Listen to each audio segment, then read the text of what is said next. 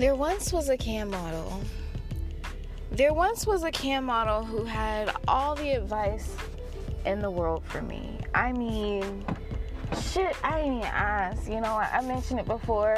Homegirl was telling me to get a, a P.O. box, but Khaya was five steps ahead. Khaya has a whole business address. Uh, like, Khaya has a business address. It's a street, it's not at the post office long story short, long story short, you know, I'm not trying, I'm not trying to brag, but there was once a cam model that had all the unsolicited advice in the world for me. And the day, which is funny, because I didn't post the fact that I had made 20,000 tokens in a day on the same day. I waited until the weekend was over and I made sure that shit was in my account. Because it's just, I've had too many instances of me being happy about something or bragging about something on social media for things to be literally snatched or yanked out of my hand. So I post about the 20,000 token day, and almost instantly, it's like the mood switched. Suddenly, she goes from telling me advice to saying, oh yeah, I'm gonna use that hashtag too. Oh yeah, so what kind of money spells do you do? Like, what are you doing? Like, what what does your altar look like? I said, altar? Altar? The hell? I said I had conjure oils. And I didn't even put any on last night. And last night I I'm not gonna give you the token count.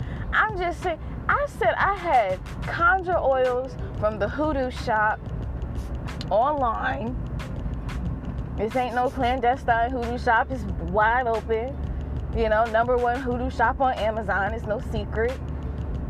But altar, because apparently there's no possible way I can generate 20,000 tokens in a day without an altar or doing all this extra conjure work. I was like, well, I mean, I follow like the occasional YouTube video about freezer spells. You know, you write what you want on a note, put some water in it, put your intentions on the bag, and you freeze that. Yeah, sure. That's a secret. That's what one of the things I do. But to be fair, I haven't done anything like that. I haven't done a freezer spell in like six months. I haven't intentionally placed money candle money candle energy in a candle in months because I recognize that I don't need it.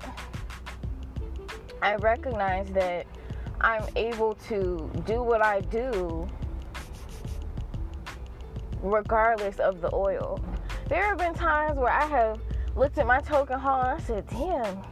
And then I looked at my little conjure oil bottle and I said, oh shit, I forgot to put it on today, just like last night just like last night, there are times where I put on tons of conjure oil and I left with an empty token haul sitting there looking crazy.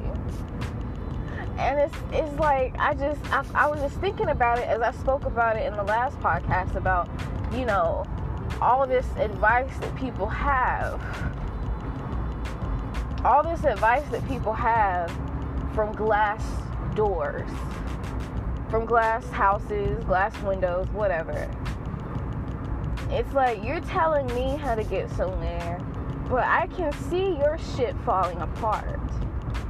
You know, I cried on cam when I didn't have any weed. I cried on cam when a meet went wrong and it didn't get to happen because the dude wanted to be stupid. You cry on cam because you can't pay bills you want to tell me how to do and make a living, but it's literally coming from the person who I found out later has been crying on cam about not being able to pay bills for months now. This is a thing you do. As if that's attractive, as if that's sexy. But I didn't know that when I was listening to your BS advice. Because if I had known that this was a pattern for you, that this was a thing for you, man.